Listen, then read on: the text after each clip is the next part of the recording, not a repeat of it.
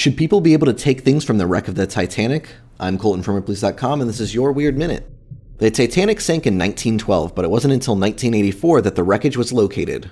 Robert Ballard had led a failed expedition in 1977, but was able to secure funding from the United States military to continue his underwater search program.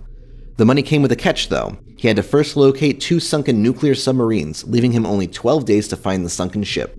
After the Titanic was found, all sorts of people flocked to it, doling out money to any research vessel that could get them a souvenir from the wreckage. In 1996, one firm made plans to raise a huge section of the outer hull that ran along two first class cabins. Containing four portholes, some with intact glass, the piece weighed 20 tons and was floated up using bladders full of diesel fuel. VIP cruise ships with onlooking tourists were brought in, featuring high stakes gambling and celebrity performers. For $5,000, guests could watch the process unfold on closed circuit televisions as it neared the surface and something went totally wrong. Just 200 feet from surfacing, the ropes broke, and the 20 ton piece sank 12,000 feet below the sea once again. Years later, spurred by James Cameron's movie, a couple rented a submersible pod to land on the bow of the sunken ship, getting married on the Titanic in 2001. Today, the wreck is under the protection of UNESCO, designated a World Heritage Site.